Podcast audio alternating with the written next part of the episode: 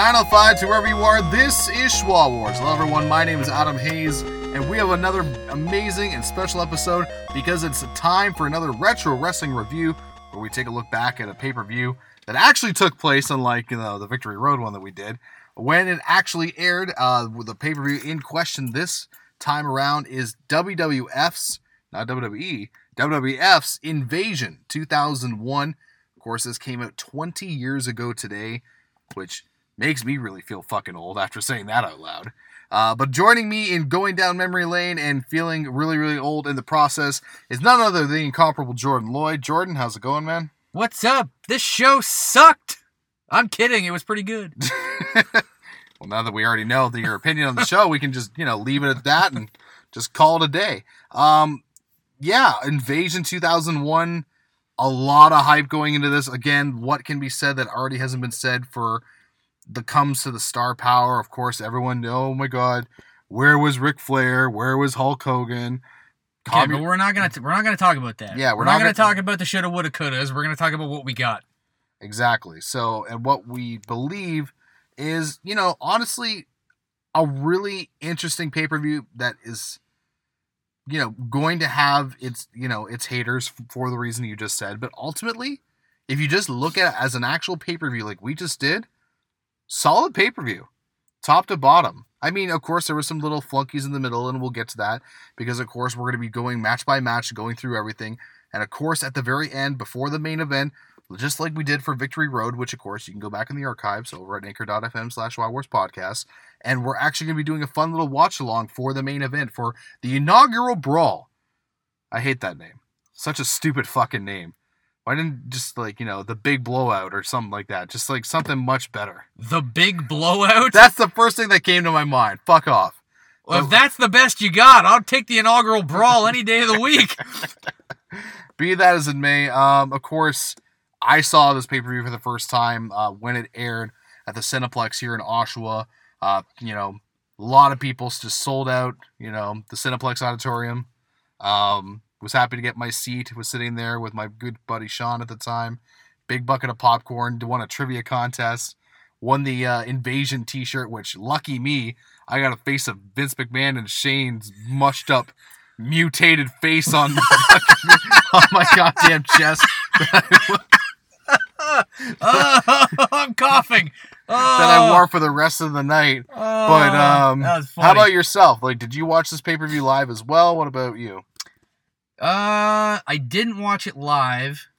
I I found out there was basically what I did was this is what I did when I couldn't watch a pay per view live. I basically tried to log on to WWE.com the next day as soon as I possibly could Right.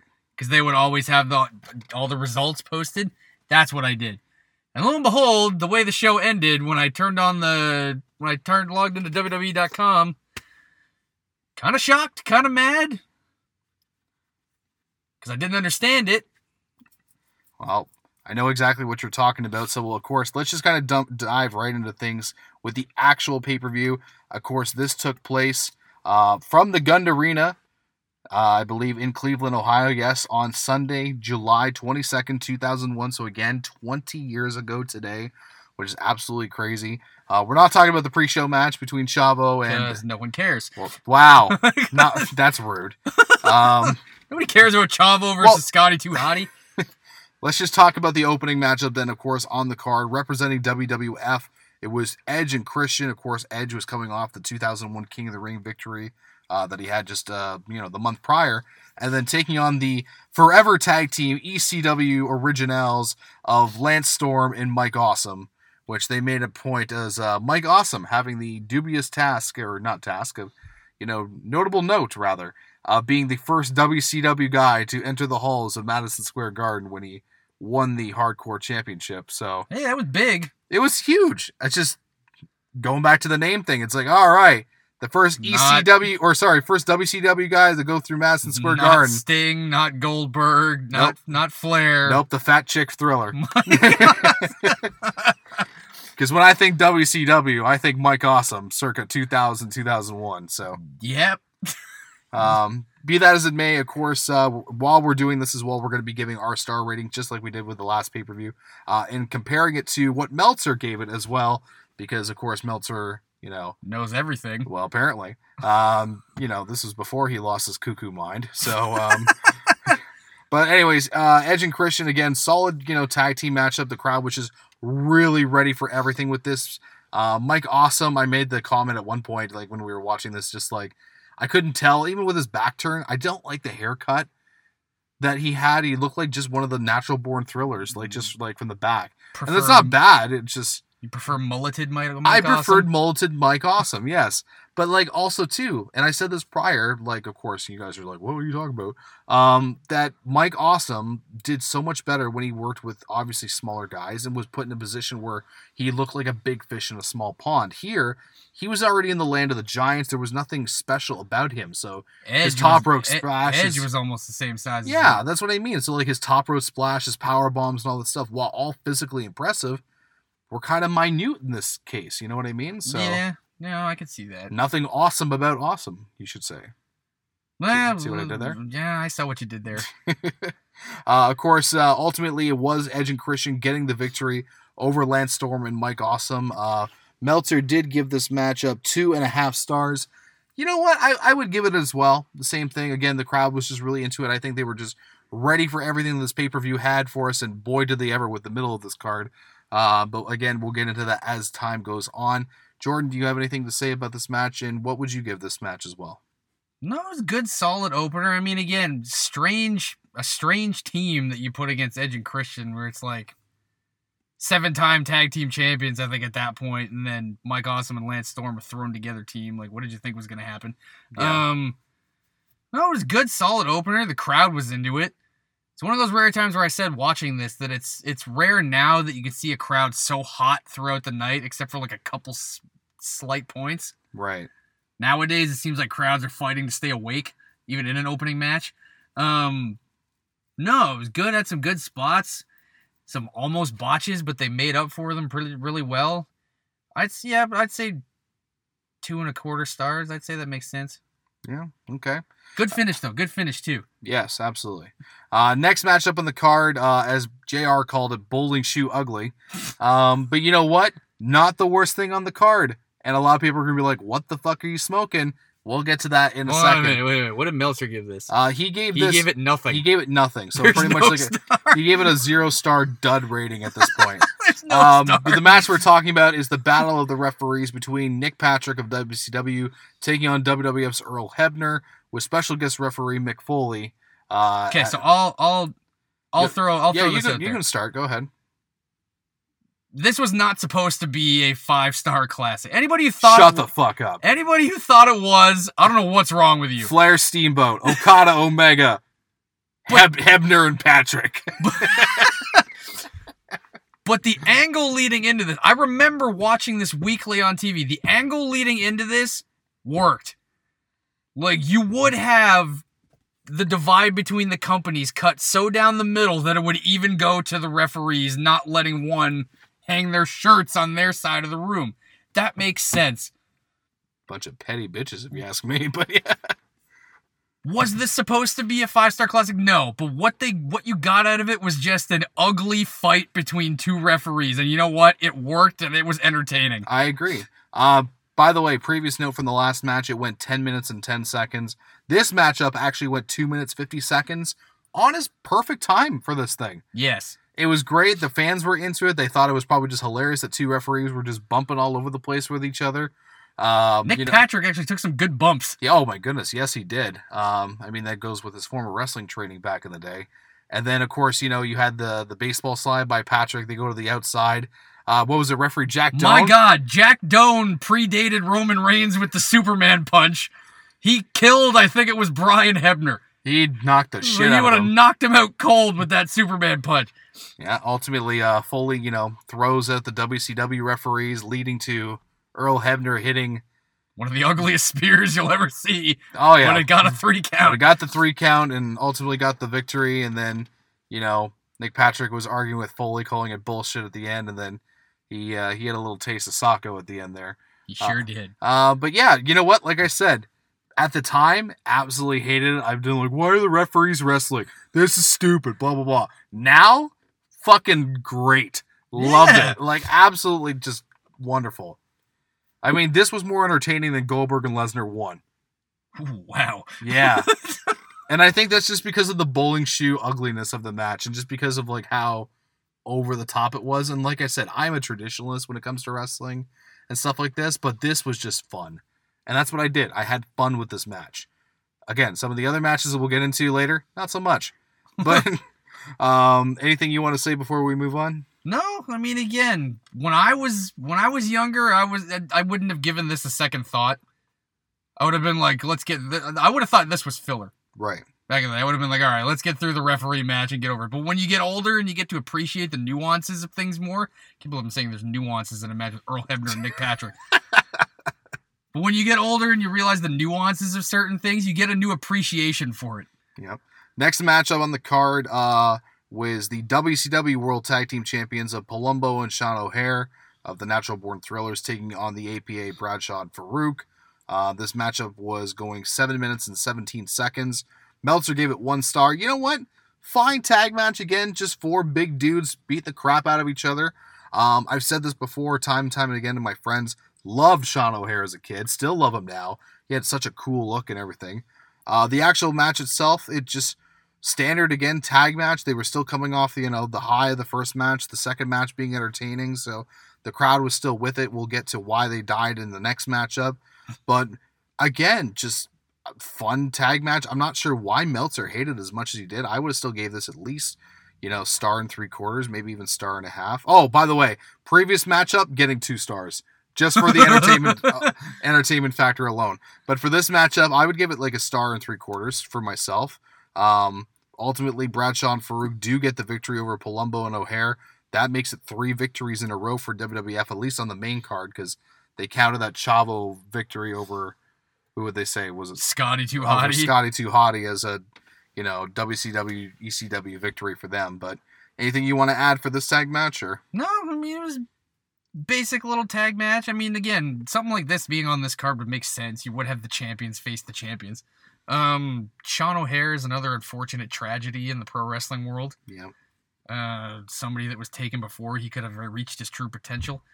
But it's fun watching him work. It's also fun watching him work when he was really young, like he was here. mm, Like he was. I said when we were watching it, like Palumbo and O'Haire were a great team in WCW, but they just had no teams to face. right.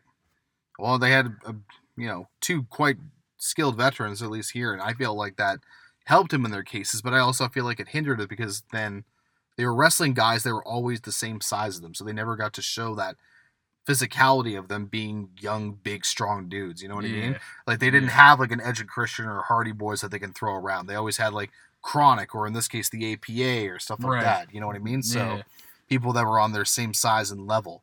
Um, but ultimately, like I said, it was Bradshaw and Faarooq that did get the victory. Bradshaw hitting a dirty, stiff clothesline from hell on Palumbo, as always. You know, you know, hit him, hit him now, hit him now. Apologize later. Eh, No, he probably didn't apologize. Let's no, honest. not at all.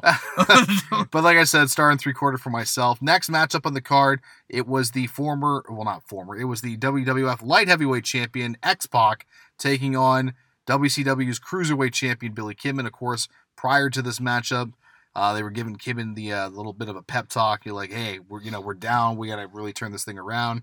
And uh, Kidman's like, you know, relax. I got, I got this. I'm dating Torrie Wilson. I'm fine. no big deal. Just let me go out there and do my thing. Um, of course, you know, X Pac representing the face WC, WCW. He was representing the face faction of the WWF. Still got booed out of the building. X Pac transcends what he's supposed to. X Pac's hate transcends whatever he's supposed to be at the time. but you know what? It, X Pac had, had that X Pac heat and, you know, whatever. But he had that simply amazing badass theme of the Uncle Kracker remix. Yo, you're dealing with the X Factor. You know what I mean? Um, I, I, yeah. And then, of course, Billy Kidman coming out having his old WCW theme. You know, not with the tank top and the jean With the shorts that we shorts. that we were used to, but still, again, very entertaining matchup between the two of them. The crowd was a little, oh, we're not sure. I think we're you're the bathroom break because you're not stars, and you know, ultimately they put out a fine little matchup. Meltzer uh, gave this matchup two stars. It went seven minutes twelve seconds overall before Kidman finally hitting the shooting star press on X Pac to actually get the victory and one victory for the alliance that would lead to a kind of a snowball for them for the next couple. So, anything you want to add for this? So there's a couple things. One, All right. we were talking about this while we were watching it. Billy Kidman was over. Oh, yeah. Billy Kidman was over in WCW, and that carried over into the WWF. Like WWF fans knew who Billy Kidman was, and they liked him. He beat Hulk Hogan for crying out loud. Even before that, his cruiserweight stuff, people from people knew him from WCW. Second thing, the shooting star press. Like we were watching, everybody in the crowd stood up when he went up the went up to the top rope to hit the shooting star press. Now, everybody does a shooting star press. Yeah. It's like it, we. It's, It's a transition move. sure People kick out you've at lo- one. like it's it's amazing to see like the transition of how something went from being so unique to now so commonplace. Right. Three. The light heavyweight title belt was a nice looking belt. Yeah. Completely meaningless, but a nice looking bill. I'm waiting for like four. Fuck X Pac.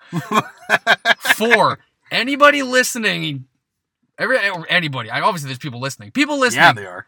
Leave a comment about this if you agree with me. Do you not think that Billy Kidman had a clause in his contract that he was never allowed to take a fucking power bomb?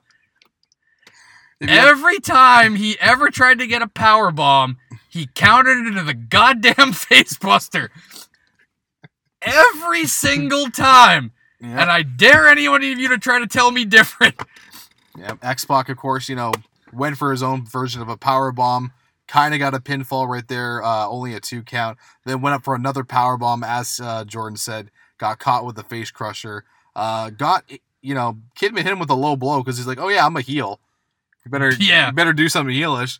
Um, but then ultimately got the victory, like I said, with the shooting star press. Uh, not one of the ones where he catches his feet up on the ropes. No. Um, but yeah, the crowd, like you said, were just was really into it, and um, it it's very interesting to see. And I said this before, and I'll say it now. You know, before we obviously get more into the uh, the hardcore championship matchup, but in my opinion, had RVD not been involved in ECW or a part of this invasion, I could see them at the time putting like a Billy Kidman in the role of an RVD. He was flashy, he was good looking, he did a lot of the cool high spots.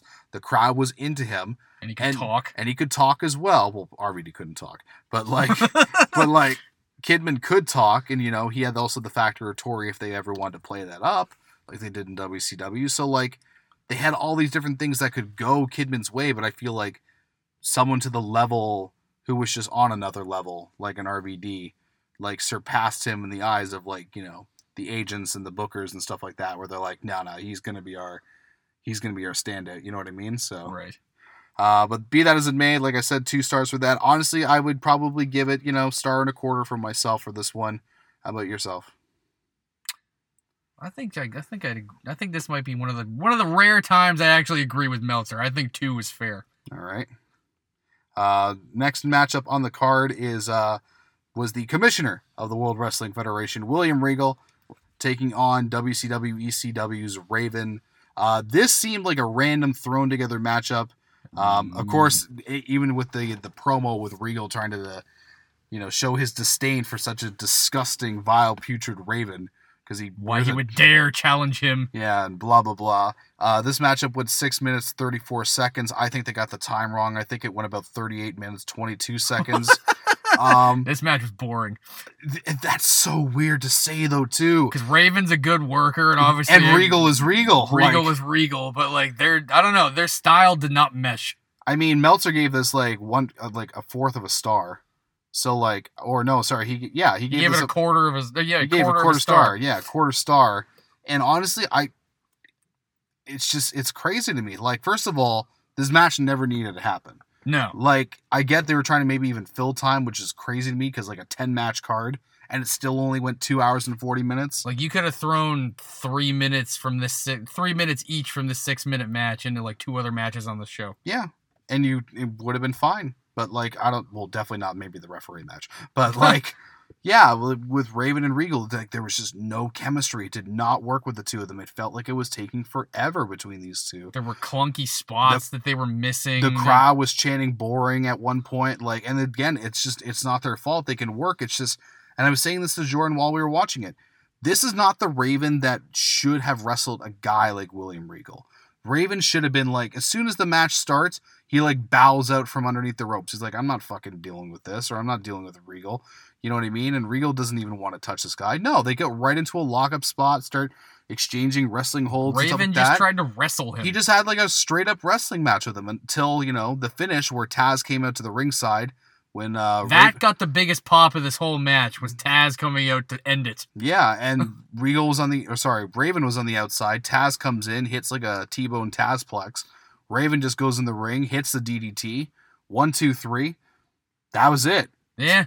So the alliance is up two in a row right there, making it three to two. Well, three to three. Count the pre-show. But like I said, I was just I was so disappointed. No, I mean it's true. It's very odd. Like sometimes, but again, it's no fault of either one. It's just sometimes guys' styles just don't mesh, and Yeah. this was one of those examples. I agree. Uh, next matchup on the card was another random, just kind of thrown together matchup. Again, just looking for time and filler, but at least this one they utilized the time proper, at least in my opinion.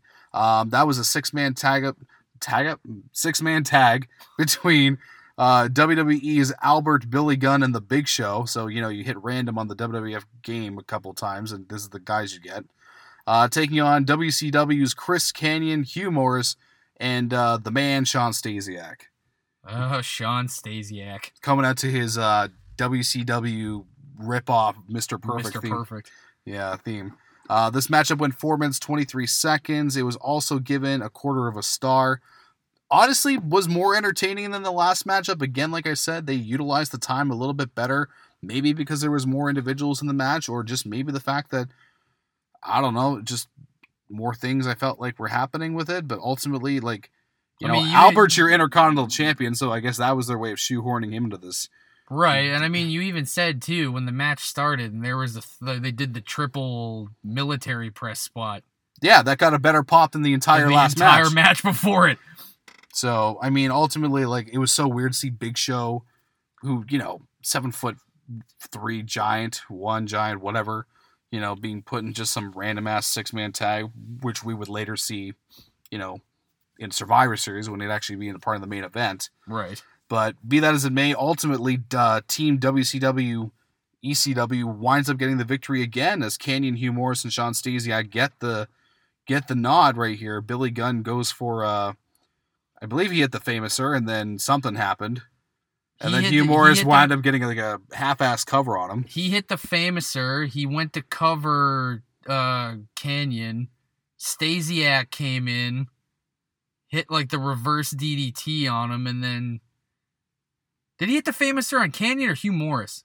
He hit the famouser and Hugh Morrus. Right, hit the famouser on Hugh Morrus. Stasiak came in, hit the hit the reverse DDT, and then put Hugh Morrus on top of him.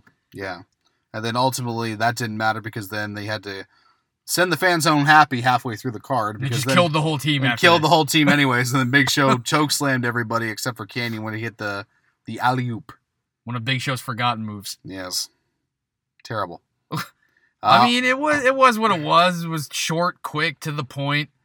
I'm not generally a fan of six man tags or like tag matches that are given like less than five minutes because they feel like they're trying to get so much in in so much little time. I'll agree with Meltzer on this one though. Like a quarter a star makes sense. Yeah, because I mean, you, you can only do so much with six guys in four minutes. Yeah. Next matchup on the card. Uh, beforehand, we actually saw William Regal giving a pep talk to Tajiri, saying to go out there prove himself. You know, he wasn't going to be a part of the ECW. He stuck with WWE, and it was Tajiri taking on ECW's Taz. Uh, this matchup went five minutes forty three seconds. Uh, this match also got a star and three quarters, according to uh, the Almighty Meltzer. Um, ultimately, kind of a weird styles clash between the two of them because you know when you think you know, Tajiri matches, you think you're super crazy. Your Nunzio's the more high, fast paced matches. Taz, at this point, I don't know if he was just getting burnt out or the company itself was just starting Lost to faith in him. lost faith in him or whatever as like the world beater that Heyman and everyone else portrayed him as, you know, in prior. But again, fine match. It was what it was. I was expecting like a William Regal or something like that to come out because of what happened in their matchup. But nope, Tajiri just hits the mist and hits a spin kick and just beats Taz and gets another victory for Team WWF. But I mean, at the same time, there's nice little like attention to detail moments. Right. that like for a fan nowadays you might not you might not see if you're not looking for them. Like Tajiri when he hit the mist on Taz, the way he covered him, like he almost covered him like he had his he was he, Like a he- 69 position. right to cover Taz's face so the referee couldn't see the mist. So it's like it's little things like that that like are kind of lost nowadays. Right. Even in the match before this, there was a there was a little moment like that where like Hugh Morrus when he was getting covered, he made sure his other shoulder was up so he didn't get counted out too. Yeah, I'd still give this match though a star and a quarter for at least for myself. I can't believe I'm still saying that Earl Hebner and Nick Patrick, you know, are voted higher than Tajiri and Taz, but Yeah. again, that's just based on how fucking entertaining it was. But I guess that's just my opinion. what Yeah, about I think it, I think that's fair. Star and a quarter? Yeah, All right, or star and a half. I can't can, agreeing so much with Dave Meltzer. There you go. Uh, next matchup on the card was for the WWF Hardcore Championship. Prior to the matchup, we saw Jeff Hardy prepping with uh, his brother Matt before ultimately getting ambushed by RVD with a steel chair, uh, then yelling at him to "Come on!" Which Felt so out of place. Like that's not a Rob Van Dam thing. Like sneak attacks in the back. Like that doesn't. I don't. I don't see Rob that coming from Rob Van Dam. no, he's cool, calm, and collect, and can beat anybody in the ring because he's that damn good. Yeah, like even when he was a heel, like I don't think he did shit like that. No. Uh, so of course that matchup, as I said, hardcore championship between Jeff Hardy defending his title against ECW's Rob Van Dam. This crowd was ready for Van Dam. They like were solidly. I wouldn't say solidly behind him. Of course, Jeff had his fans because you know Jeff is kind of like one of those white hot baby faces where he just automatically has fans no matter what. Like he just Right. it's just what it is what it is. But Van Dam at this point, like the crowd was ready for a Van Dam to come into this company and just take over. And again, we were talking about this before. It's not the fact that like he does the cool moves and stuff like that, but like it's just the fact that he's so good at it and it was so unique at the time. Like nowadays, again, you turn on like an AEW or WWE and or an NXT, and everyone's doing his Everybody, moves everybody's Rob all Van the Dam. go- everyone's Rob Van Dam and doing all of his moves and all the whatever. But for one person to kind of stick out and hit those certain moves and make them look as impactful as they did, you know what I mean? So like even like Yeah. a sidekick was like devastating because like he's a thicker, bigger dude. Like he hits his frog splash, which we'll get to in a minute, and like it's death. Like it's Yeah. and I and some people have debated me on this one before, and I'm sorry. Best frog splash ever in all time still goes to Rob Van Dam, in my opinion, with the five star over Snuka, over Eddie Guerrero, all over everybody. So ultimately, like this was a different style hardcore title match. I'm sure you'll get into that in a second. Um, this match went 12 minutes 24 seconds overall. Meltzer gave this four stars. He loved this matchup, and quite possibly, and well, not quite possibly, this as a matchup, this was the match of the night Oh yeah. as a wrestling match standpoint, which hilarious for the hardcore title. um, but the only weapons used was just a ladder and a steel chair, and ultimately, after a Van Daminator on the outside sent Jeff Hardy to the floor, and you know Jeff Hardy eventually gets caught in the ring and then set with a championship title on top of his chest. Van Dam hits the frog splash, covers him one, two, three, and the Alliance takes home the hardcore championship. Quite an accomplishment. I will that falling down piece of broken ass leather. Yes. He probably looked at me like, "Cool, dude, awesome. Where's the title? You're holding it. You're holding it, sir. Ah, shit. How am I gonna get laid with this thing? It's all No. pointy and hard. It's all pointy and hard. I'm gonna get a, I'm gonna get a tetanus shot just from holding this thing. Anyways, uh, what what were your opinions on this matchup? Oh, this match is awesome. This is a great match.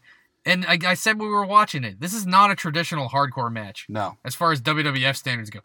Hardcore matches at the time, you would expect to see everything under the sun kitchen sinks, shopping carts, garbage cans, kendo sticks. It's like you just said. This had a ladder and a chair, and they weren't used in ways that were overly ridiculous that would have been match enders that they would have then went on to wrestle for the next like 10 minutes. yeah, and this ultimately was a showcase match for Van Dam as well. Oh, of course. like Jeff Hardy did his stuff, got his spots in whatever, and like, you know, gave you that hope of like, oh, you might beat him here, but like, no, this was simply to show that Rob Van Dam is here. He's going to be your breakout guy, and ultimately, he's gonna just be like the future of WWF is probably what they were thinking at the time. So Like this was a this was a strong like a strong style hard hitting just straight up wrestling match this was an AEW championship match before, before AEW was 20 years later. Yeah. yeah. Um yeah, so ultimately nothing else really to say right there. Like I said, I would probably give this I'm okay with giving it like three and three quarter stars. I don't think it's a four star. I'd That's why I- That's why I said I'm like it's close, but like I say three three quarter just for the time. I think period. I'd go with that too. I think it's like maybe right even, on the maybe cusp. maybe even three and a half. I'll concede three and a half. I think it's like right on the cusp. I don't think it's 100% four stars. I think three and a half is fair. Yeah. Finally, our second uh, last matchup of the night, co-main event. Because when I think co-main event, I think uh, bra and panties matches. Showing the time frame right here being 20 years ago for sure. Uh, referee Mick Foley again because why the fuck not? Um, as, well, this was his, this was his condition from res- refereeing the referee match. Ah, yes. Uh, of course, you know, Stacy Keibler, Torrie Wilson representing the Alliance, or of uh, ECW, WW, WCW rather, taking on Lita and Trish Stratus. Uh, like I said, tag team brawn panties matches. Does this not feel weird watching It this? feels so weird. Like knowing that how commonplace this was. like then? 20 years ago, like all like the teenage boys were just like, oh my god, so cool. We might see a bra strap. Or we might see like the top of Lita's thong. Ooh la la. Nowadays, it's just like, fuck, man. Like, this is so. No, but like just from but really think about it. Back then, this was the this was the roster. Yeah. This is what they did. Like it was in video games for Christ's sakes. Like Yeah. this was like women's wrestling matches. Like it's like oh okay, you can do singles or bra and panty matches. Yeah, And most of the time, all the you know horny teenage boys out there were like oh bra and panties matches. now they've been so erased from the idea of pro wrestling that to watch one now, like it's strange. Yeah. Well, anyways, we watched this. So, um, meant five minutes four seconds. Meltzer gave it a, a dud, a dud, I guess, uh, for this one. Um, I'm not going to give it a dud. I'm going to say that this was actually again still more entertaining than you know Raven and Regal, which again is fucked up. Um, I'm going to give this probably like a, like a star and a quarter, only because not because of like the women and what they're doing, but because of the actual moves they were attempting to do to were- actually get the fucking clothes off of them. They were actually ring wrestling to get some of this stuff off, and we're trying to tell somewhat of a story. Normally, you'd see matches like this back in the day, and they would be just like a, a cat fight, just rolling around in the ring, just trying to rip off clothes. This, they were actually trying to make it almost like a contest. which is funny considering two of them are the most inexperienced women at that time. Oh, Torrie and Stacy were terrible. Like no one can deny that. Were you a Torrie or a Stacy fan? I was a Stacy fan, Yeah. but they were t- obviously terrible wrestlers. They were never they they never had any aspirations to be wrestlers. And here they are on pay per view. Torrie eventually, in the, in the end, attempted to get better, and she got adequate. Stacy never really cared, so they just kept her in a different role, which is fine. Um, no, but like they took a they took a silly stipulation and they actually tried to make it like a bit of like a like a contest, like an actual match. Yeah. As weird as that is to say. I know. So, like I said, it was entertaining at least in that spot because it's like not because of the fact they're tearing off the women's clothes, which of course all of you are like, yeah, right, Hayes, whatever you say, but no. but how they were trying but to how do they were it. actually trying to do it, it was actually like, okay, that's kind of unique or whatever. It's like they actually put thought process into this. So, right. um, ultimately, like I said, I'm gonna give it like maybe a, st- I'll, I'll go star and a quarter for myself for this one. I don't think I'd go star and a quarter. I think I'd go. I think I'd go a star. Okay, that's Mm. fair. You know what? Yeah, I'll concede to that as well. One one star for the the women's tag team bra and panties match. Um, ultimately ending as well with obviously Stacy and Torrie. You know, stripped down to their underwear. Torrie got stripped down.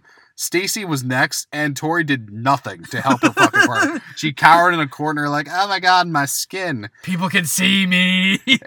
And then you know, Lita and Trish, who just lost their tops, you know, ultimately win, and then they're going up the aisle. they didn't give a fuck. they they all they got up the aisle and they almost fucking died. Trish almost fell off the stage. um, but they caught each other. Um, you know, great moment, I'm sure, in their history. Uh, I'm sure they laugh about it now. But like, of course, like I said, that actually concludes the rest of the main card. So of course, then we get into the the hoorah rah of you know Vince McMahon all night was like trying to prep talk you know Undertaker and Kane and Jericho and Angle, and then ultimately this one came to Austin. Austin's like you know, you know the old Austin's dead.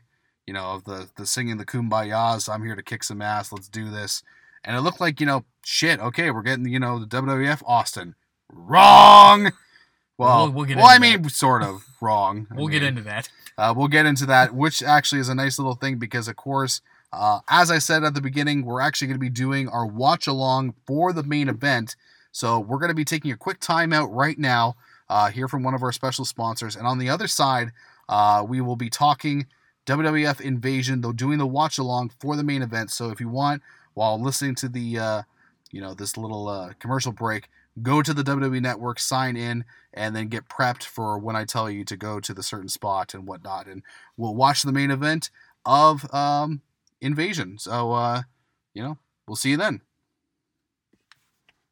Hi there, guys. My name is Justin Gilmet, but I'm also known as Gilmy where most places I go. I do a podcast called Gilmy Talks. It's all about talking to interesting people and having a good time while doing it. I have been interviewing people all the way back in 2016. Yes, I know, I'm old. But in that time, I have talked to some great people, and why don't join me on the on the uh, ride? And I just want to say thank you very much to Adam Hayes for letting me on his uh, show. Thanks, guys, and hopefully I talk to you soon. We're back, ladies and gentlemen. We are here to officially do our watch along now for the main event of this. Uh, it feels like a long pay per view, but it really isn't for like a two hour and 40 minute pay per view. Like, it's really not that bad. And like, there's been so many matches.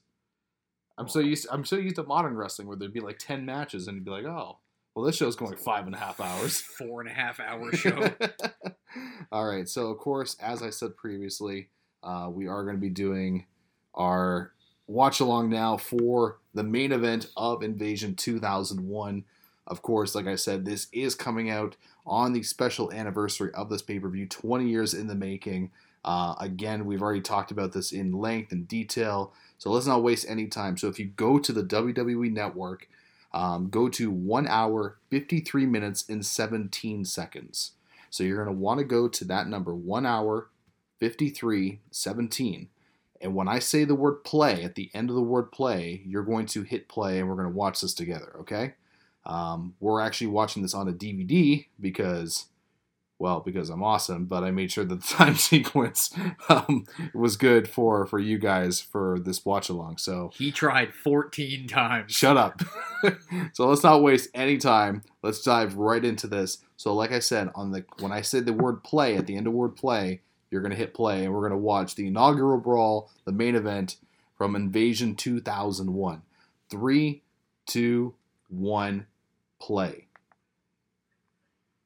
All right, so here we go. The lineup. Jordan, as you've stated already before, this was um, quite heavy-handed when it comes to star power on one Star side power, from yeah. one side to another. But again, as I stated before, oh, there's Shane O'Mac looking like a douchebag. I remember watching that night and having my mind blown. Well, yeah, because Mike Awesome won the hardcore title. Well, not that, but when Shane bought WCW,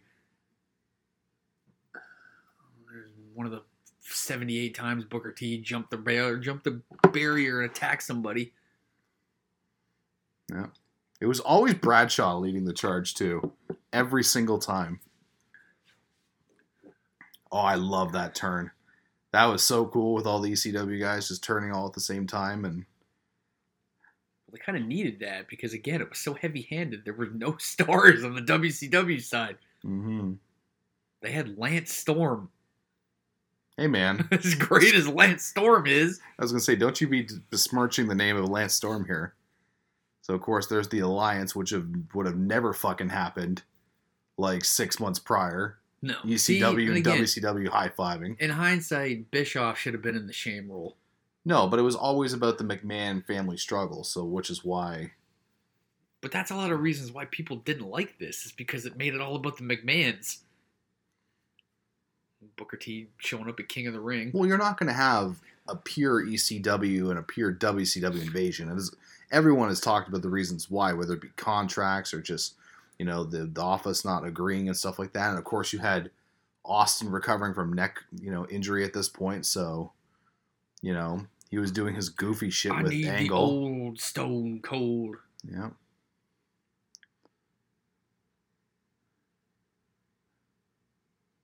And we're gonna hear it later, like when that crowd reaction. But like the crowd all night, for the most part, has just been like on fire when it comes to like the star power when they come in to the ring. When Austin's music hit, this is gonna be insane. Yeah. Austin doesn't know if he can do it. He looks so dejected walking away. WWE champion walking away like a sad puppy. Damn it, Steve! Turn around! Go, go. Come back! Angle's like, you can lead this? I guess. I mean, I've only been in the company for Like, well, I guess I'll give it a shot. I guess. I mean, I've only been in the company for two years, but yeah, sure. I'm sorry, but I I do find it hard to believe that there was a bar that was open that didn't have a single person in it. I can actually. You can believe that? I can because I'm sure there's multiple, multiple bars all over the world that have nobody in them. Not now. I mean, then. Yeah, Paul Heyman with his rat tail. Stephanie looked great. I've always liked Stephanie. How many beers was he into? Oh, this is when they had Freddie Blassie. Didn't he stand up out of a wheelchair too? Yeah, like FDR. That's exactly what they were going for. That's going exactly for. what they were going for. They were trying to do the FDR. I've used that line before, the one that Taker just said there's no shame going out there fighting, getting your ass kicked, but there's no honor in not fighting at all.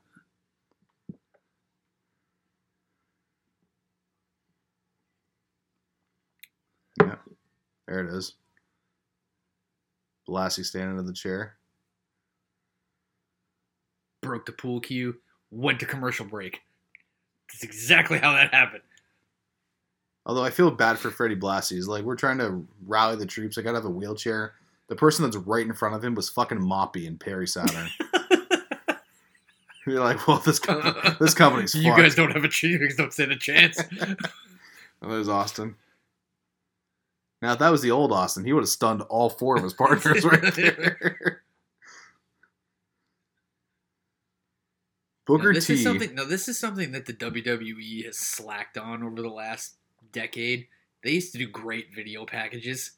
They still do pretty good video. They do good ones now, but like they're not to the level that they used to. There are some good ones, the really good ones that they hit every now and then. I mean, this is 2001, so obviously when you think 01, you're thinking, you know, the My Way video. Like this, X7. like this gets this gets can get your blood pumping, waiting to actually want to see this match. Oh, of course. I, I was sitting in the theater at the Cineplex in Oshawa after I just won a trivia contest, I like to add, um, for an Invasion t shirt. And, like, was just so, like, the whole theater was so pumped. Yep. There comes Shane O'Mac. It's weird seeing him come out and he's not wrestling. Or look bloated and half dead. He doesn't look bloated. He just got a really baggy shirt on. Or no, I mean now. Oh, I thought you meant there. I'm like, what the Look hell are you Shane talking looking about? Bloated, and looking like he's sweating enough sweat to fill a pool. To be fair, though, the man is in very good shape.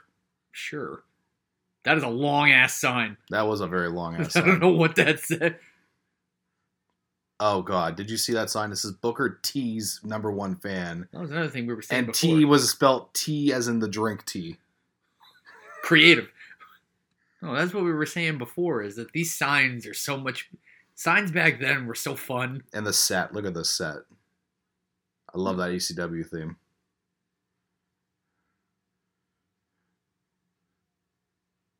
Well, see, it's Like gonna- Heyman's selling the shit out of this. Like you can believe it. This is also something that I've said before too. Stephanie definitely grew into the role. I kind of long for the days of the simpler sets. Well, this was not a simple set for them. They actually put thought into the idea of like, all right, one Yeah, side it's from the the two other, one separate from the other. entrance ways, but really, when you think about it, it's pretty simple. Yeah. I mean, Trish almost died. Jeff Earlier. Hardy did die. Jeff Hardy did die, yes.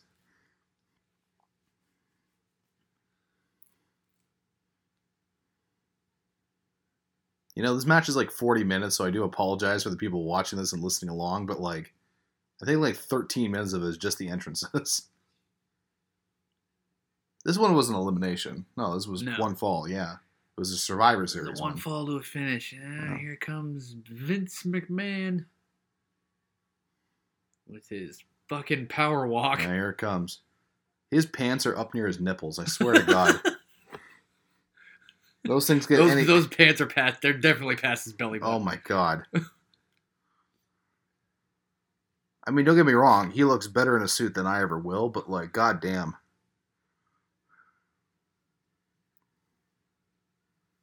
Hi, Dad. I'm fucking you over once again.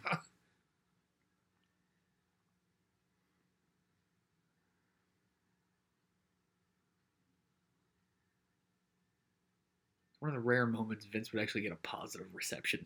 Well, yeah. But not William Regal, though. No, everybody just hates William Regal. Yeah, here we go. Team ECW. Which we were saying before, and again, we were talking about this earlier of like, yeah, the star power could have been bigger. Like, you didn't have your Hogans, your Nashes, whoever. But, like, if you're talking the representing ECW, like, pretty fucking solid pick to have the Dudley Boys, Sure. arguably one of the greatest tag teams of all time, on your squad. So, really can't beat that. And especially with now with Rhino going to be coming out, who was, you know, no one was hotter than Rhino in ECW, obviously, at that point. See, but, But I we- think the problem was like a lot of WWE fans have already seen him, so they already had the uh, mindset of, oh, he's just a hardcore champion level guy, you know? not many people knew. Not many people knew Rhino's ECW run. Which is a shame because like he was just a killer and a monster. Aside from like a Mike Awesome and a Taz, so like, if you were putting this match together, oh god, please don't tell me. no, it's it's it's Kane and the Undertaker. Uh,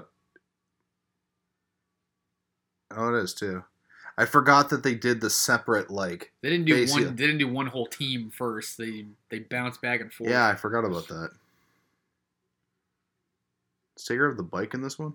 No, I don't think that set would have been. Oh no, he could have worked that.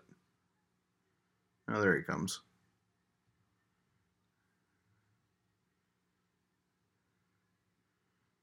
Man, those guys looked intimidating. Over as shit. You see that pop? My god. I mean, obviously it's the Undertaker, but like, those guys were always intimidating. And is WWE ranked them one of the top ten greatest tag teams of all time? So if you were putting this match together, if you were putting a, you were putting the alliance side together. With the same roster they had, or with like the Ultimate roster? If you okay, well forget the ultimate roster. If you were using the same roster they had, would you use the same five guys? Like, would you go for who was hot in ECW in the end or overall? Well, we're we got to also think about too. Because if you were thinking overall, I think I might have contemplated replacing Rhino with Taz. yes, that could be a good argument, but you also want. How do I word this? You also want to have the Speaking of the, Rhino, the ability, yeah. Man's this thighs the size of Michigan. Um, you want guys that are gonna like not only you know be good for your team that have the star power, but you also want to have dexterity in your guys. You know what I mean? Like fucking Heyman. you know you know what I mean. Like they all have a little bit different to showcase for themselves. So like you could replace Rhino. I think it's a great place for him in this match. But if I was going to replace anyone, it would have probably been him, and it would have been probably with RVD. I didn't think that. I didn't think about that, but that's also true. Well, RVD was like, even at this point, we heard the pop earlier. We talked about it, you know, during that matchup. And especially since you know you're branching off, like you got Actually, you know, what? That that probably that that probably would have made a lot more sense than Taz. Yeah. Like, don't get me wrong, love me some Taz, but like the Taz of 98 and 97 is definitely not the Taz of 2001. All right, here he comes. Le Champion. The Demo God. I wonder if uh wonder if he went on and ranted about the reviews of this match after it was over. Uh, if you have no idea what we're talking about, apparently uh, Jericho is Touchy. touchy, apparently, when it comes to his work. Which you know what? You can be that. Yeah, I can be. Well, anybody can Well, be. Really. I mean, and you have the right to be. You should be protective of your work, but to the level of what I've heard he has been, yeah. maybe not so touchy. Yep, there's Stephanie.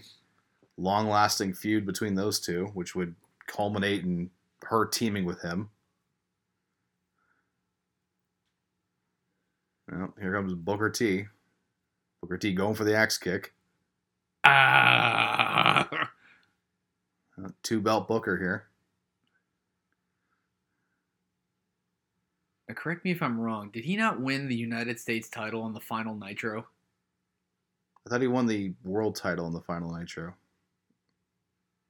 He either did that or it was a match that was title for title.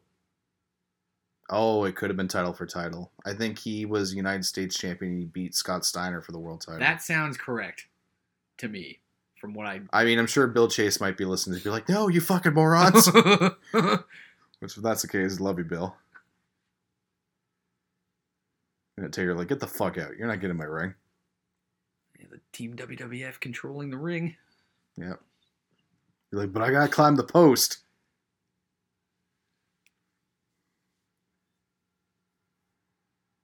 Kurt Angle. Easily in my top 10 favorite wrestlers of all time. See, and it was around this time where he started showing like a little bit of a mean street that he had not shown before. That was after the personality and the cowboy hat, like a month before this. Well, no, it really started the night it was on it was on a Raw. I don't remember if it was the Raw before this. It might have been where he like kicked the living shit out of Raven. Hmm, Do you remember that? I do, yeah. Because like they needed a leader, and Austin was still wishy washy about it. So they're like, Kurt was like, "I can do it," and they're like, "Go prove it." And he went out and like mauled Raven for like eight minutes. Would you know, I would have personally picked Undertaker at this point, but I mean, you know, it's fine. Yeah, here comes DDP. What a waste. Hey, I said it earlier, and this was before we started recording. Okay, I didn't mind the idea of him doing the stalker gimmick to get into the company to like get Undertaker's skin and like be a, a heel, but like it should have stopped at the stalking after that. You know what I mean? Like that's your in, Okay, and well, now go be yeah. DDP and just be a heel. I don't mean like here. I mean just as in general. Just what they did with him. Like one of he's one of my favorite WCW guys. Oh, getting Yep. the started already. Yeah, there comes the Austin pop. Oh yeah. Brawling, This is where crowd Austin, Austin, does one of the Austin. this is where Austin does one of the favorite things There you love when he whips the title just so we can start fighting.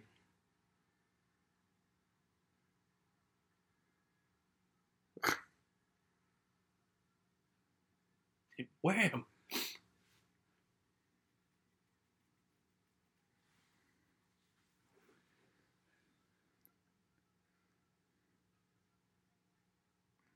Well, referees are lost total control in this one. That's why there's there's even two, and they've already lost control. This is like a Mike Knox referee in AEW right now. Oh. Vince is just, I God, Vin, Vin, like no one will ever beat Vince when it comes to like facial expressions.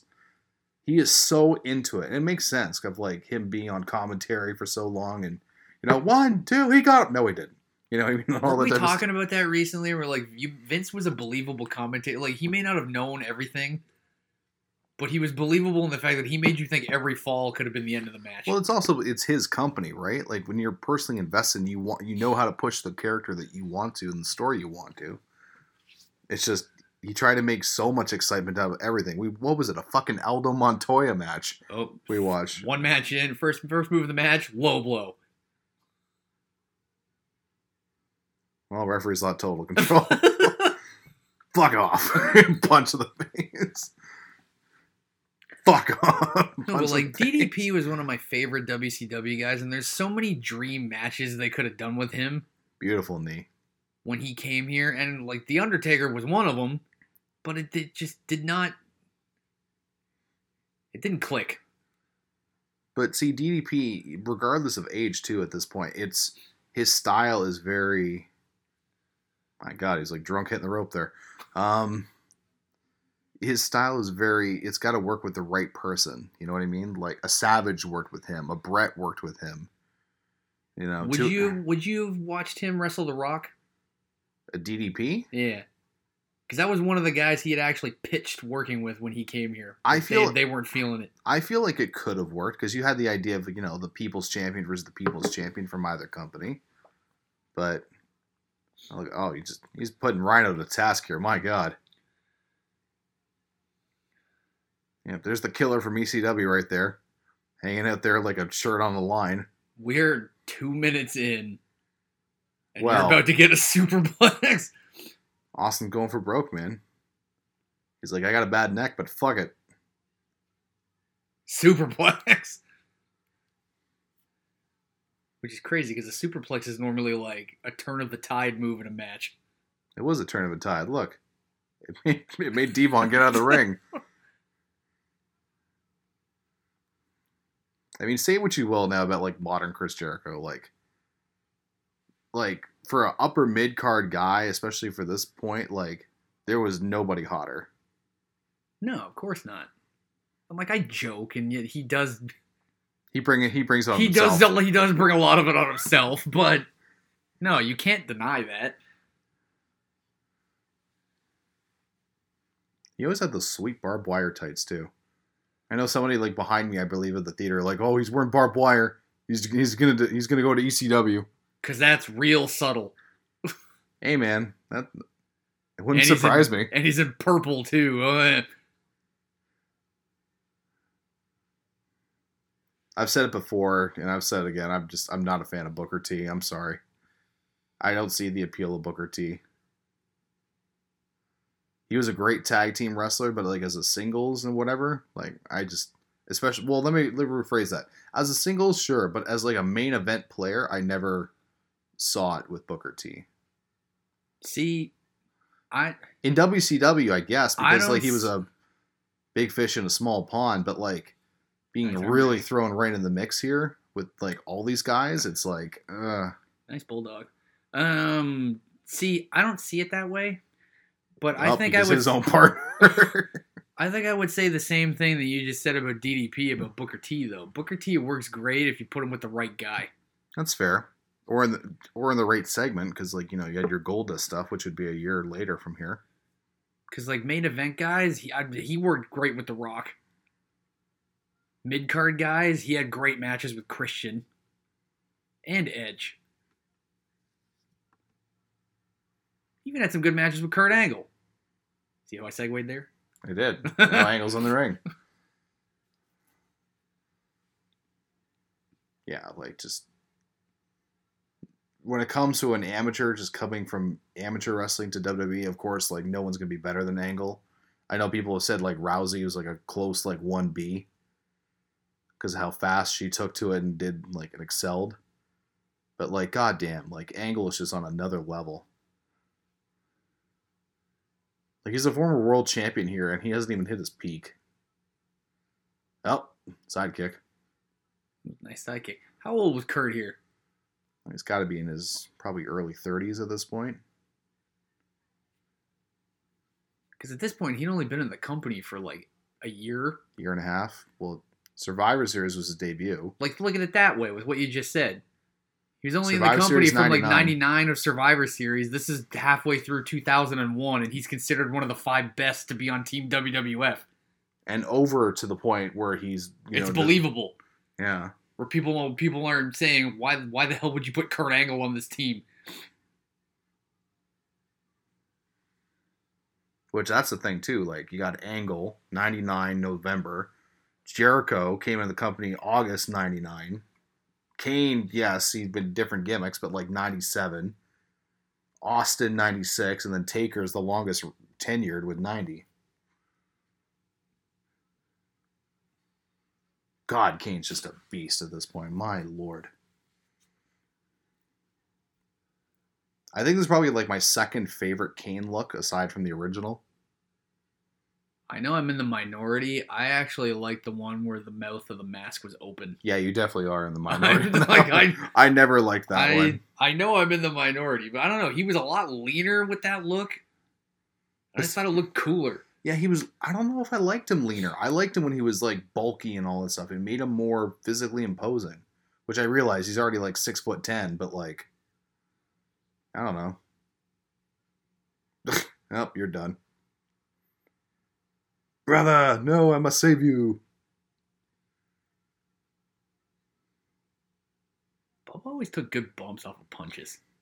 I know. He even got hit with like six of them. It didn't take one. Beautiful backdrop. Taker's hungry on the corner right there, trying to get the in. Undertaker. Blind tag. Reverse 3D.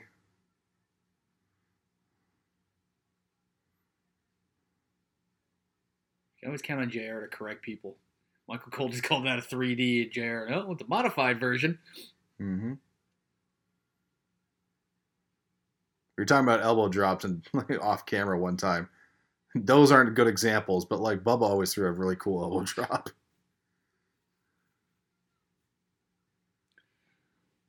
Irish whip, reverse. Ugh. about Vince, Heyman's always good at ringside too.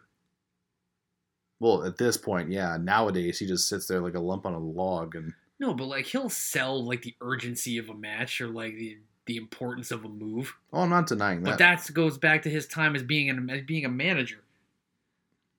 One, two.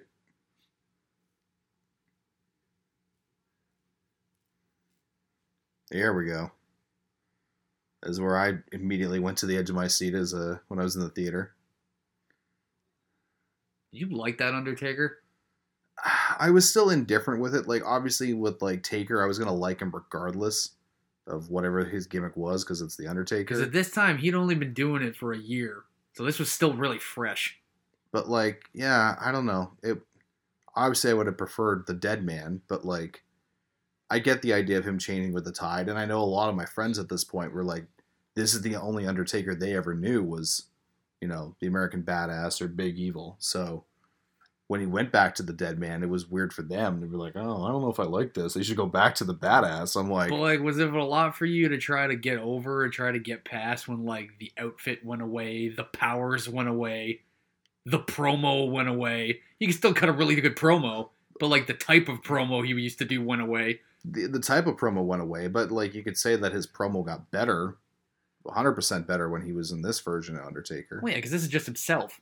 Yeah, like literally just He wasn't just he wasn't ha- he wasn't playing a character.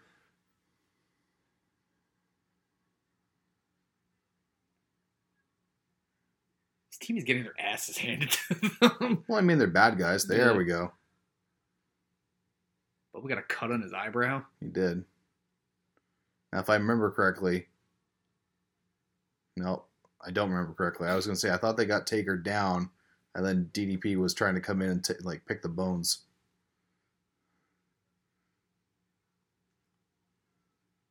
In my money, Rhino still is the best spear in wrestling. That I know is a debatable thing because your Goldbergs and yeah. Edges and Romans, but like, yeah, but the gore, yeah. See, I was right. Pick the bones. He's down. He's like, yeah. yeah. What like- shitty gear by DDP too. Yeah, see, like, He's got his boots. He's got the electric boots there. like there's nothing on them.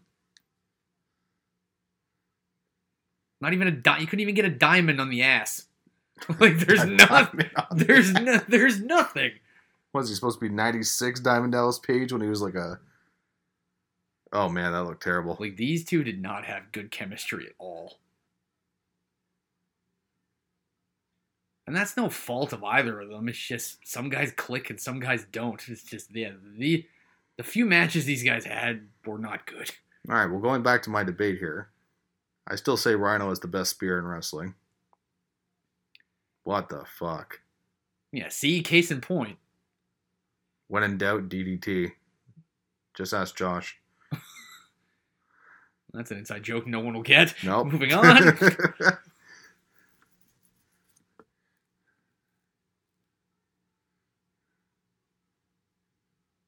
I was waiting for you to for your response on oh, this one. Oh, for the spear? yeah. Uh, I, I tried pitching to you like twice now. I'd still say Goldberg probably has the most impactful looking spear. okay. As I far mean, as you're the wrong, but as, Uh, I I don't think I am, because like Rhino, a lot of the times it would just be like he, he would it would be like a one arm takedown. And sure, the guy would sell it like death, but like, did it look super impactful from his end? I don't know. Goldberg always looked like he was trying to run right through somebody when he speared him, well, he was a former football player, and so I that's mean, what helped it. As far as like the prettiest one go, though, I I don't know. Roman has a pretty spear because he's got like the power mixed with the oomph with it. Edges with like the whole dung, you know what I mean? Like when he just Yeah. drops somebody. I don't know. I don't know. I think I still go with Goldberg for having the best. This was always a weird pairing for me too. He looks like he's hoofing him in the nuts every time here. Like Like case in case in point, when I would say the Booker works best with the right guy, I don't know. I don't think Austin was the right guy. no.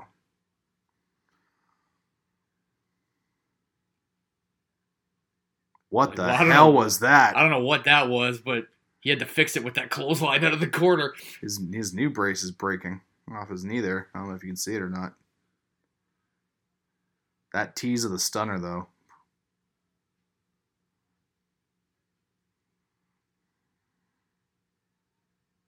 No, the brace. I don't, I don't know if it's breaking or if it's coming loose.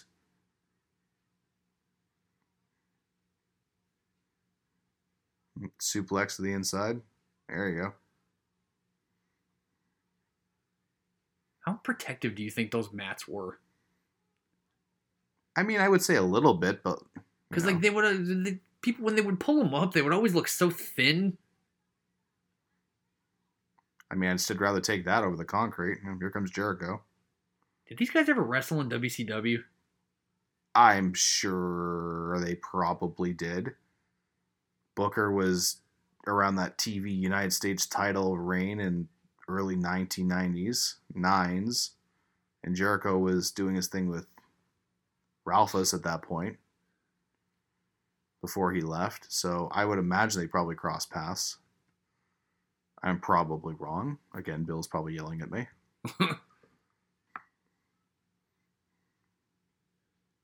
Go for the Lionsault.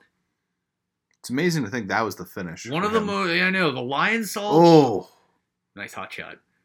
he almost went over the top. The Lionsault is one of the most depowered finishing moves in pro wrestling history. Well, especially now with like everyone that can do a flip does a flip. Like he, like, like you just said, he used to win matches with that. Now it's just a guaranteed false finish, That's even if he can do the flip anymore. which I, I think mean, he you still can. You did you not see that AEW show recently? I missed it. Did he not make it? The, he was in a match, and he went for the salt, and he almost broke his fucking neck. No. And everyone like made fun of him for it, like, "Oh, you're too old. You shouldn't do it anymore." And then the next week, he was in another match.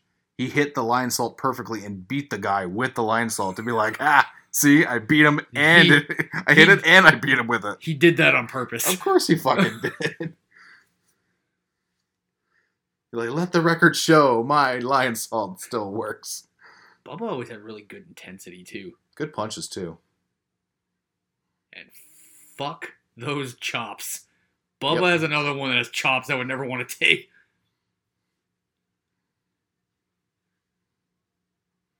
Bubba was also a guy that like knew how to like hide his size, because like you don't think of him like you know him as a bigger guy, but you don't think of him as a bigger guy when he's just moving and bumping the weight and as hard as he is. You know?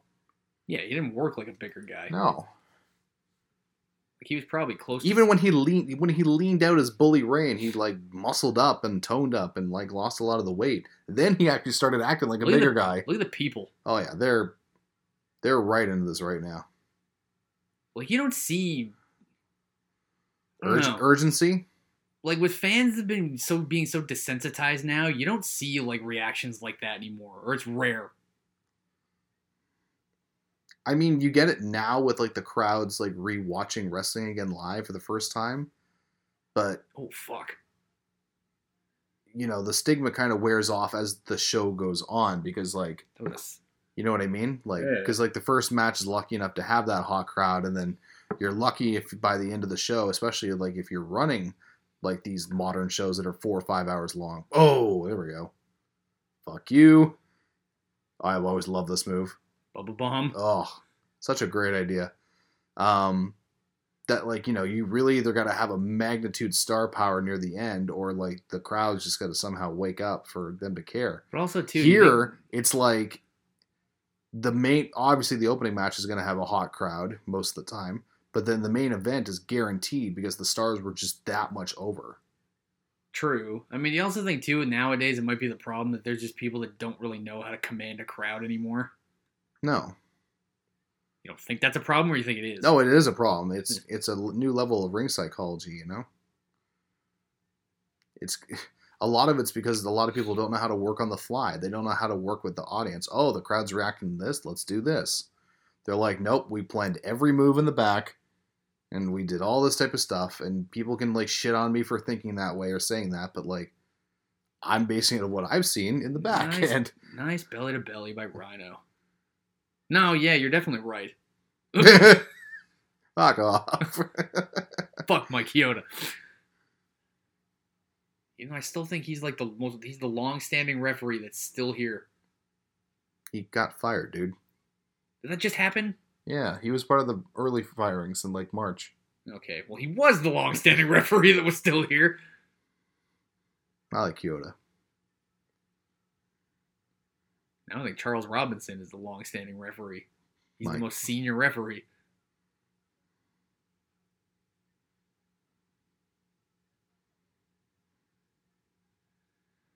Where do you think the Dudleys sit all time? Um, the, the great uh, tag teams of all time, or the WWE tag teams all time. all time. They're definitely in the top ten. Yeah, Are they in the top five? that's hard. That could be debatable. I think I might make an argument that they are in the top five, but they're definitely in the top ten. Now, if we're talking about people who, you know, are in the tops of anything, as much as I, I've said before, like I'm not a big Booker T fan. When it comes to best King of the Rings of all time, Booker might be in the top three. Oh, That's another depowered finishing move too, like the axe kick. No. Like that was a death finisher in WCW, and then when he came here, like he won with it sometimes, but like Well, also don't you forget he had the bookend. What a terrible goddamn name for a move. They're like, oh, we want you to be like The Rock, so use his finish, but we'll just call it the bookend. well, no, he did that move in WCW. Austin, what the fuck is Austin doing? Spinning set out, that was really nice. Oh, Jesus. Knuckles on forehead. Oh, he's pissed. He wants back in the match. Look at the people. oh yeah, they're, they're hungry for Austin to get back in there. Surprised he doesn't kick the shit out of his own partners. like sometimes nowadays, it seems like the crowd's just fighting to stay awake. Well, again, that has to do with the crowd, the show length. Like, what did I say? That this pay per view is like what two hours and forty minutes? We had ten matches on the card. Like there's people Here in the nowadays, what you get like seven, eight, and they're going what five and a half hours, yeah. and not including the hour long pre show. Well, oh, there goes the what's Oh. up headbutt, but because they're heels, they didn't do it. Oh, my brother, testify. Did you like Bubba or Devon more? I was always a Bubba fan. Me too. I thought I not that Devon's bad. I just always preferred Bubba. I really loved Reverend Devon. I don't know why, but I really loved Reverend Devon. Well, you're the, year- only, you're the only later. one. Oh no, I'm not. I'm not. Well, you might not be the only one, but you're one of the only few. What a great theme song too. Yes. You know what? I might uh, I might use that as the post to send off for this pay per view. I'm not gonna lie. I might use Reverend Devon's theme. ah, nothing says slow the fuck down like a front face lock. Oh God, did you see that? I did that. Charles Robinson was trying to get Jericho off the bottom rope, and Austin just grabbed him by the hair and dragged him back like five feet.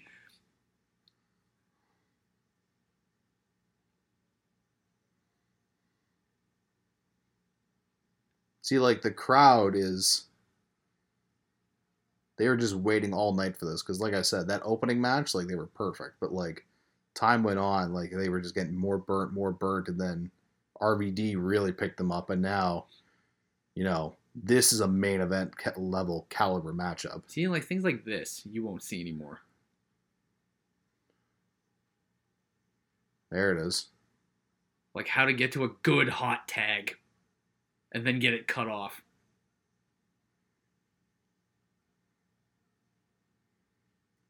Austin's lucky that he's not kicking, the, or the referee's lucky he's not kicking the shit out of him right now. Like not to rush a hot tag. That was not one of their best, like you know, stall referee not sees, but that was all right. Diamond Cutter. That's a finish right there. Taker's like, fuck this. He's had it with this. Well, because if you're sticking with the story, he's really more more so just in this match just to get his hands on him. and here we go. Pier 6 And brawl. Look at the crowd. the. Look at the crowd. Here comes a finisher fest. You can see it coming a mile away here. Rhino's getting ready for the gore. Hits his own partner. See, no, that was a better looking gore. I'd see that was one of his worst looking ones. I like when he oh, goes to the Okay. side. I don't like when he goes up the middle. As far as it looking devastating, that was one of the better ones. Things only a wrestling fan would say. I like when he goes to the side, not up the middle. That old school sidewalk slam. We got a lot of air for that. Who had the better choke slam, Taker or Kane? Well, the Undertaker. Really? I think Kane had a better Actually- choke slam. Actually, let me let me let me rephrase that. Let me go let me go a different way. The Undertaker clearly had the better tombstone. Oh, 100%. Kane had the better choke slam. Kane's tombstone was like the the sudden dunk. Oh, Charles Robinson's about to die. This is a You disqualification. just low blow Charles Robinson. He hit him with a knee. He's- Last ride he's- on Little Nate. He's killing the referee for no goddamn Last reason. Last ride on Little Nate. See, now Austin's down with a supposed knee injury. Now keep your eye on that. If you've never seen this, that was an important moment. Because Austin was really not really much in this match to begin with. Like he hit Booker a few times and whatever, but like, and there goes the Undertaker. I don't think that's the last we I see don't of think him. I don't think they come back. You're No. right. I think that was I think they're gone after this. They fight to the back. Yeah. yeah. Anybody listening Screw off. anybody listening or newer fans that have never seen this match, Austin going down with that knee injury was very important.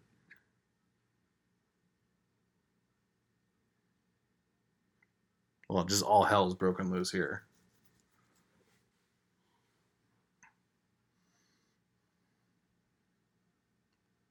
Oh.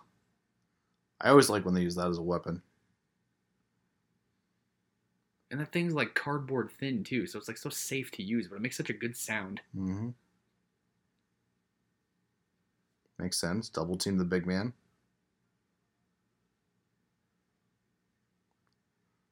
Worst chop of all time. He chopped him in the shoulder. I'd be pissed. oh. Oh, that was all head right there.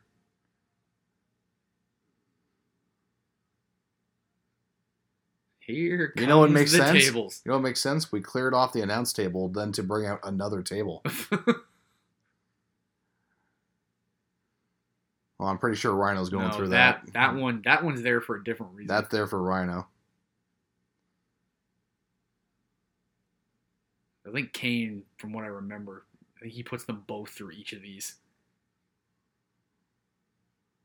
Like, bam. Very nice. Oh, actually, you know what? I think I'm wrong because Bubba just grabbed a TV monitor. Oh, right in the head. You missed those monitors. I missed those monitors. They were good weapons. They were good weapons, but like, I'm sure they cost the company a fortune.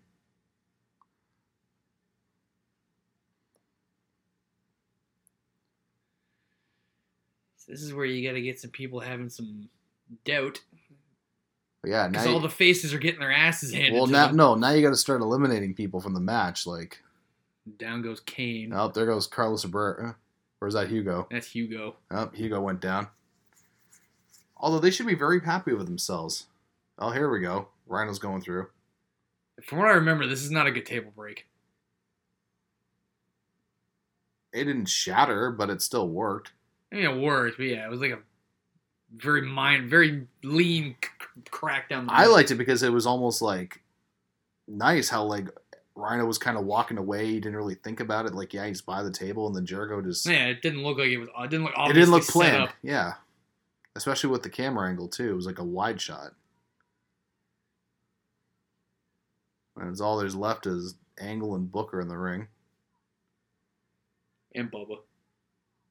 Where's no? I thought Bubba's, on, Bubba. Bubba's on the ring apron. Yeah.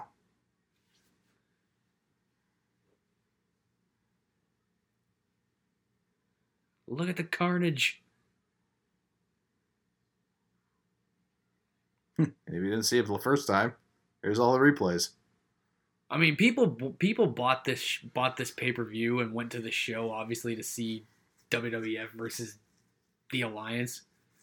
But like from the match this show was mainly based on or built around this, they got their money's worth out of it. I would agree. I mean, like I said, going to see this in Cineplex, like you were paying like thirty bucks a goddamn ticket to go see this before snacks. Like this was I'd like not to add. yeah, like this was not a bad main event. Like this is a very chaotic ten man tag, but like it kind of had to be. It had its thing at first, like it was a normal match, and then it was slowly breaking down, and then DDP had to show his stalkerish face, and then Taker lost his mind. But, oh like- God! That was a nice German. Oh, see that's what I mean. Like angle Bubba, like always got up nice. The ankle lock, and even though the ankle oh, ankle nice, nice ref bump right there. the ankle lock even at this time was still fresh in his repertoire. Repertoire, Yeah, repertoire. repertoire. It was fresh. I think he Literally, everyone's down. because I think only Heyman should have just ran in the ring and just started beating the shit out of Angle. because I think he'd only started doing the ankle lock like three months before this.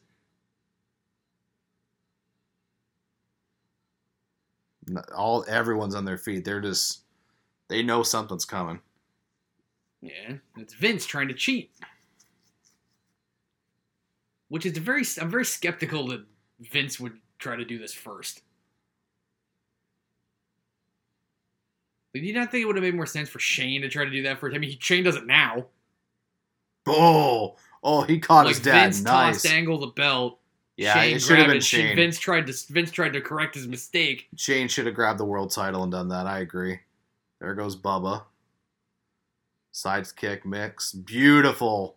Like nice. to me, the face, the to me, the head of the face company should not have looked desperate enough to cheat. ankle lock. There's the visual right there. Austin is miraculously up from his knee injury. Yeah, see, and here it is right here. Throws the referee back in. Wham! Oh, Second heel turn in a year. four months. Stunner. Vince doesn't see a goddamn thing. Chioda like, why? Do it. One, two, three. And everyone's like, come on, seriously? We can't even get normal Austin again after all this time. now we gotta deal with this bullshit. And I'll be honest, I was not expect a, a fanboy here. I'm like, oh yeah, Alliance isn't winning this match. There's no goddamn way. Then once again, Stone Cold Steve Austin has to be a complete dipshit. they made him. They made. They made the same mistake twice in less than six months. They don't trust the rattlesnake. People were pissed. Oh, like, God damn. that's fine. It's only Chioda. I don't know. It's almost like they, they they turned him heel the first time. They realized it wasn't working, so they're like, "What can Mankey actually work? Let's put him with WCW." Yep. I mean, crowd's still cheering him a little bit. I mean, you know, Austin's almost kind of like white hot as always, but I think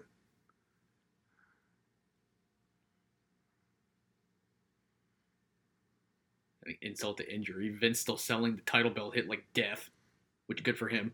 it was a good hit.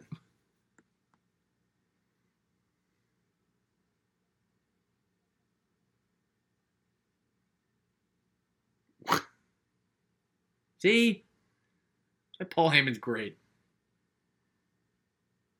Like Stephanie grew into the role. Shane was all right at this point. But like at the same time, like this is the problem. Where's the rest of your team? Oh no, it's, Focus isn't on them. no, the focus is on Austin because that's the that it should be. It should I be know, like it should, but like that that was the problem with the invasion overall. Is that it it, it focused too much on just WWF guys. In the long run is whatever was what the problem with it was. Hmm.